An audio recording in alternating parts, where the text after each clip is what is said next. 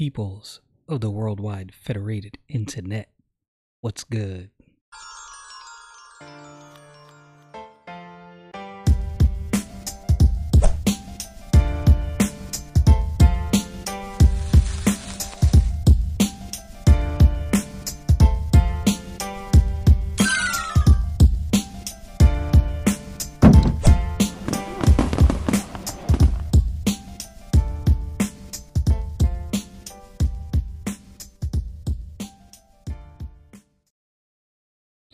Today is going to be somewhat of a quick episode. I say that.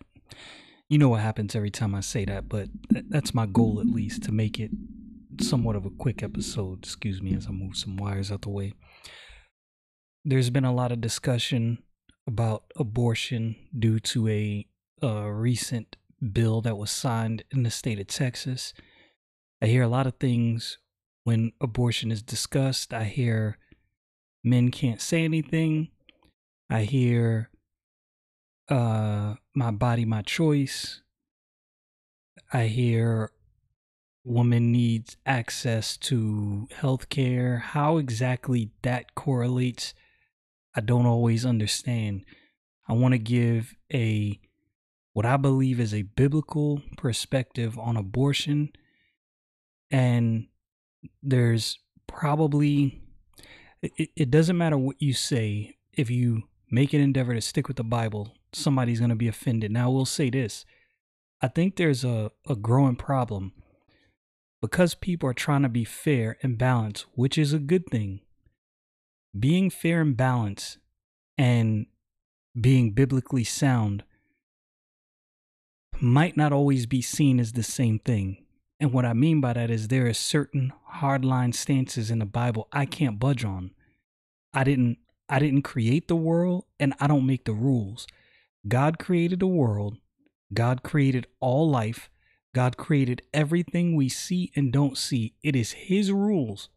It doesn't matter how I feel about the rules. And, and I think that's sometimes the problem is we have gotten into this society where it's based on how we feel about something. How you feel about something doesn't make it true and or not true. And i think that's something that we need to learn how to navigate. And out of a sense of trying to be fair we try to be fair and balanced. And and i've i've noticed some some believers don't take any side of this issue. And i'm i'm not necessarily i'm trying to figure out how to put this how to word this correctly. This is not about what side you should or shouldn't take. It is is this simple. What is the most sound biblical approach to this. The Bible says a lot of things and sometimes doesn't necessarily explicitly cover an issue, but that doesn't mean it doesn't cover that issue if you look at the Bible in its greater context. So I'm going to quote some verses or go to some verses, just a few. I'm not going to get crazy. And I'm going to give my thoughts biblically sound, I believe, on abortion. I'm not going to bury the lead. I believe abortion is definitely murder, definitely anti biblical. Now, I will say this we don't live in a Christian nation. I know a lot of people like to believe that. They like to believe that the inception of the United States was Christian. I argue that it actually was not. Now, the United States you can say was based and influenced by Christian beliefs, influenced by uh, biblical wisdom, definitely, but it's not a Christian nation. So you you I think what some people have to understand is being that we are not a Christian nation, our laws will not always line up with what the Bible teaches. That doesn't mean right? So if a law is on the books, it doesn't mean you have to uh, uh, support. I'm, I'm trying to figure out how to say this. I'm not saying we need to be anarchists and just do whatever we want. What I'm saying is you don't have to hold to the view that this law is moral. You can understand that we live in an imperfect society. This is an imperfect country. There are going to be laws that are going to be anti biblical. I don't I'm not surprised by that because this is not a Christian nation. And I think the quicker people understand that, the quicker they can say, all right, here's what I believe about this issue. This is what the Bible says. Understand what what what what laws on the books. It's not right. Move on. I think when we go back and forth, this is what I learned. I am not going to convince anyone that some biblical principle is true or not true. I can drop nuggets of truth. God will work however he does in their hearts in the background through other people and God will do the convincing, not me. How that's helped me is I don't have to go back and forth with a person. If somebody asks me, "What do you think about abortion?" It's murder. If they ask me why, I'll give my reasons and I'll say I understand that you don't you don't believe that to be true. I get it. You don't believe the Bible. I understand. All right, so with that said, I'm going to go to Job chapter 31 and verse 15. So I know most people go to a verse in the book of Jeremiah, and the reason I decided not to go to that verse, even though I could, sometimes when you go to verses like that, there was something specific being said to Jeremiah that is a general truth that does apply to everyone, but I, I believe this verse in the book of Job more clearly shows how this applies to everyone. All right, so Job speaking said, Did not he that made me in the womb make him, and did not one fashion us in the womb? Right? So Job talking about God fashioning him in the womb and his servants, I believe. Let me read verse 14. What what uh what then shall I do when God riseth up? And when he visiteth, what shall I answer him?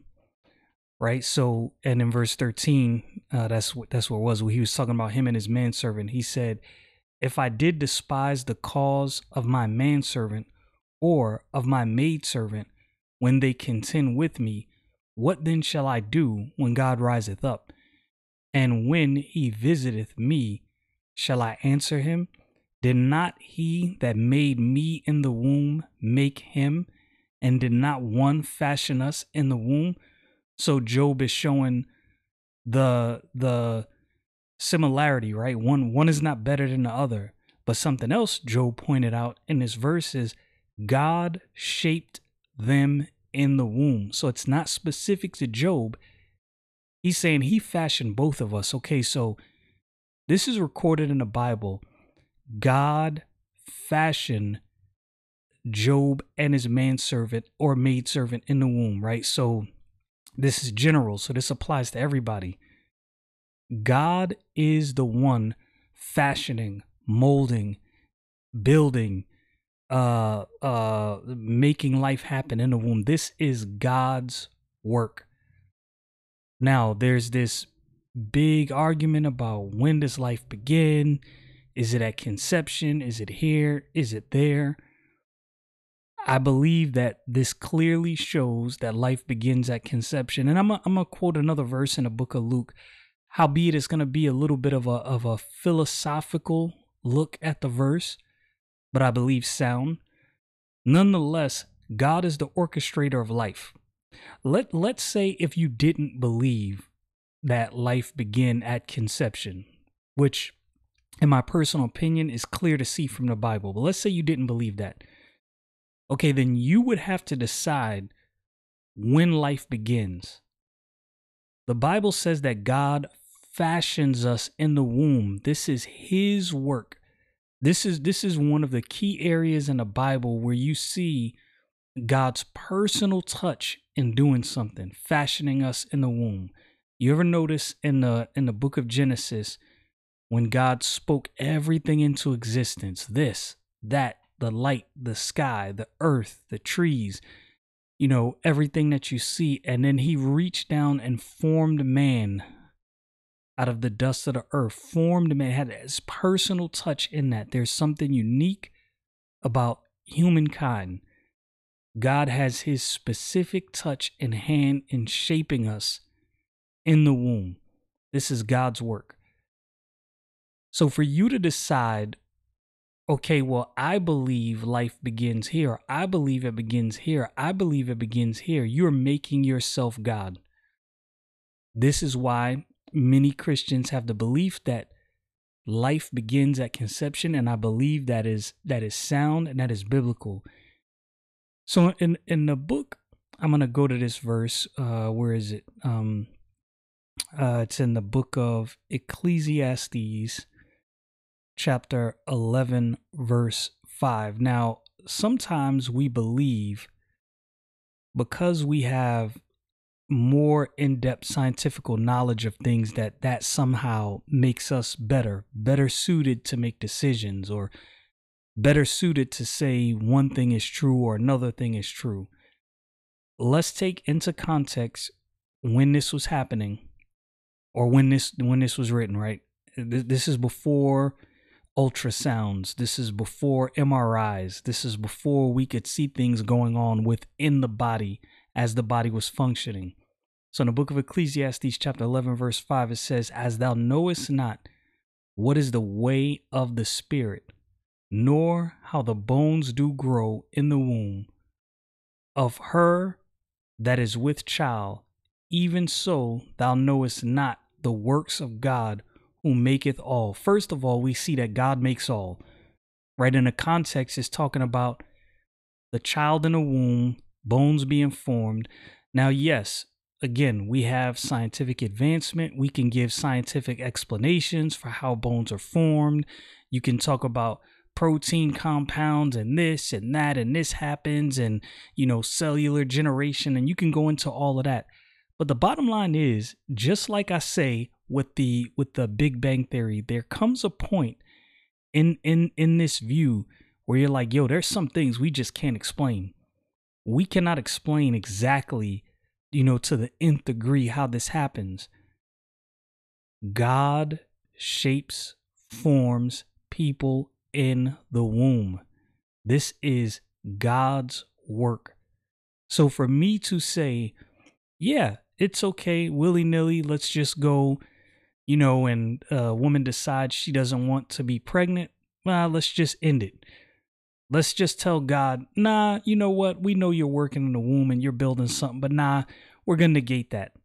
That's that is anti-biblical. There's there's no way that I can, with a sound mind as a believer, hold to the opinion that abortion is just ah, it's whatever, it doesn't matter. I cannot hold that opinion. I know some believers do. I understand that, but I believe that's anti-biblical something uh let me i want to go to the book of exodus 21 22 now normally people go to this verse um arguing something completely different. But i want you to see something in this verse right?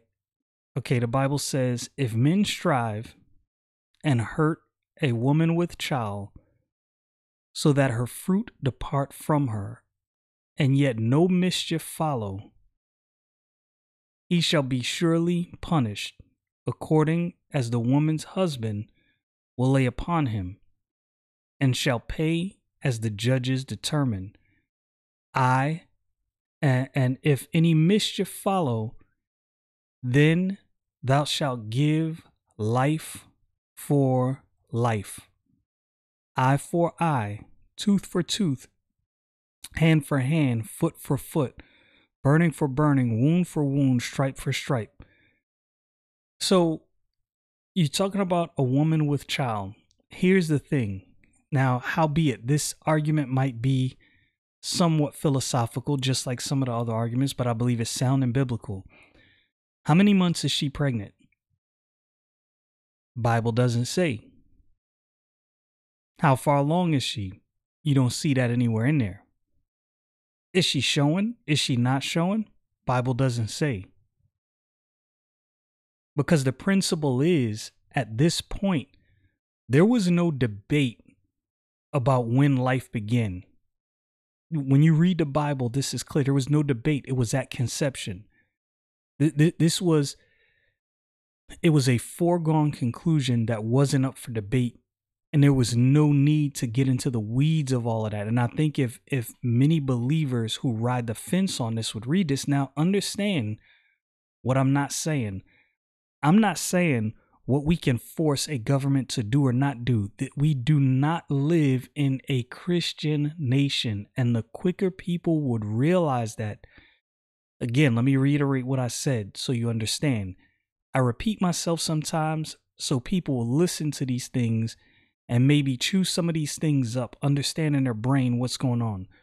We live in a nation that was influenced by Bible principles, Bible accounts, and Bible ideas. We do not live in a Christian nation. Right? When you when you look at um, the rise of Constantine, I wouldn't this is this is you know up for debate. I wouldn't call Constantine a Christian. Some people would. Maybe he maybe he really did come to a true belief and understanding of the Lord Jesus Christ. Maybe he didn't. I do not know. What I will say is Rome was definitely at that point influenced by the Bible. Rome was not a Christian nation by any stretch of the imagination. It never was even even during the reign of the Roman Catholic Church, it was not a Christian nation. It was influenced by the Bible. But when you look at the core principles, what Christ laid down, Christ definitely didn't reign, right? And and I, would make the same distinction there. It was a it was a, a culture that was influenced by the Bible, but it was not a Christian nation. America's the same way. And when you understand that, you can understand that we're going to have laws and we're going to have things on the books that's going to be anti-Bible. It's it's going to be against what the Bible teaches. All I'm saying is you can both understand, okay, yeah, I understand. We live in a fallen world. I get it. Men complicate things that God, you know, explicitly laid out. But that doesn't mean I have to ride the fence on this issue. I can I can staunchly say no life begins at conception and this is murder. I understand the law you have on the books. I will pray for this country. I'm not trying to strong arm my country into adopting my beliefs. Right? I'm I, we we don't live in a theocracy and I understand that. I understand that there're going to be things I don't like, things that I have to pray about and influence in my small uh uh circle uh, uh my small circle of of influence, have whatever impact I can on that, but I can't force my country in one direction or another. Again, not a theocracy. We're not a Christian nation. And with that said, I don't have to support wholesale murder, which is what abortion is. It is wholesale murder. Now I'm going to get into what some would consider a a nuanced argument, a nuanced nuanced I guess point when it comes to abortion. All right, so I'm going to go to the book of Luke 221 and this will be the last verse I go to and this will be somewhat of a you know another philosophical argument. And when 8 days were accomplished for the circumcising of the child his name was called Jesus which was so named of the angel before he was conceived in the womb. Notice it refers to this as he that was conceived in the womb. Right? So at conception, this was he. I know that's somewhat philosophical. I understand that. I understand this is not necessarily a, a, a dogmatic this or that. But I think that definitely, I think it points to life beginning at conception. And I believe it's obvious because at this point, this was not up for debate. You see, what happens, I think, often is that we live, as I said, in a fallen world.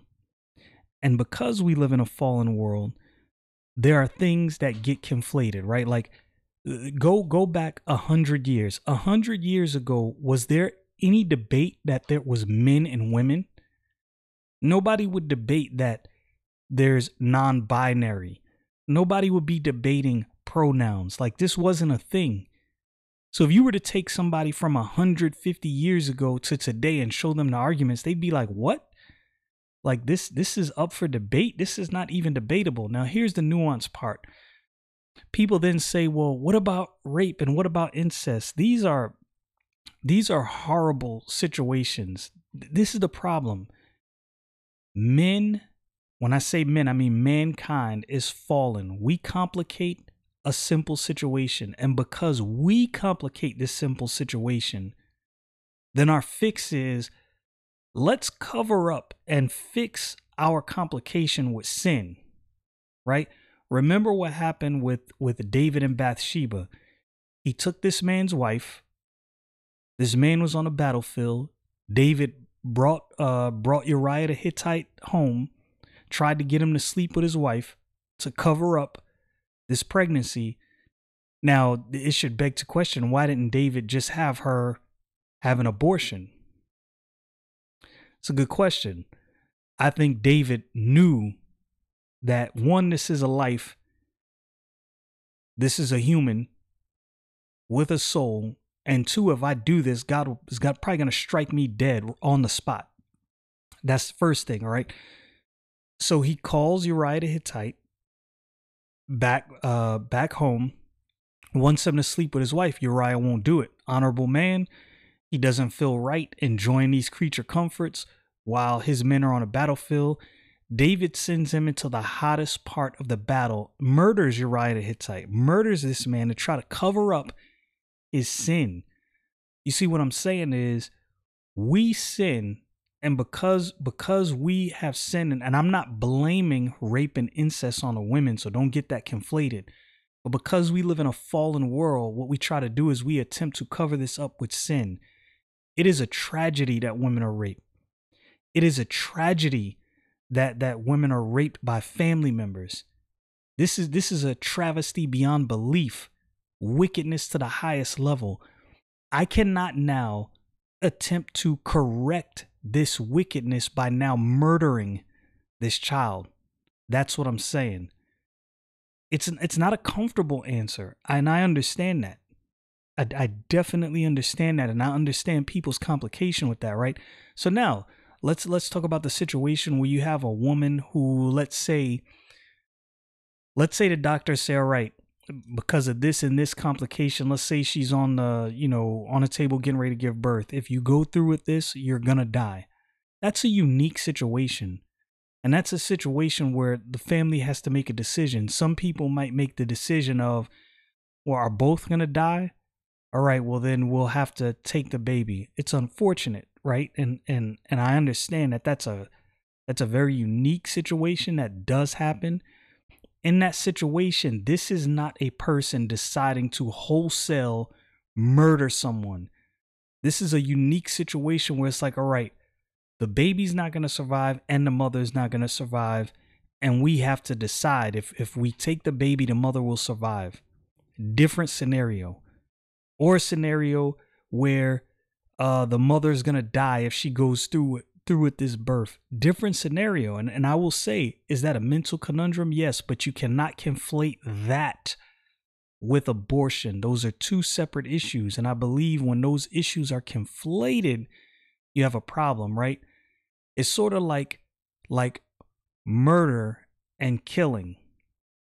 Right? Like the death penalty versus indiscriminate murder. Now, I believe the death penalty should be sparingly used very sparingly used in extreme circumstance.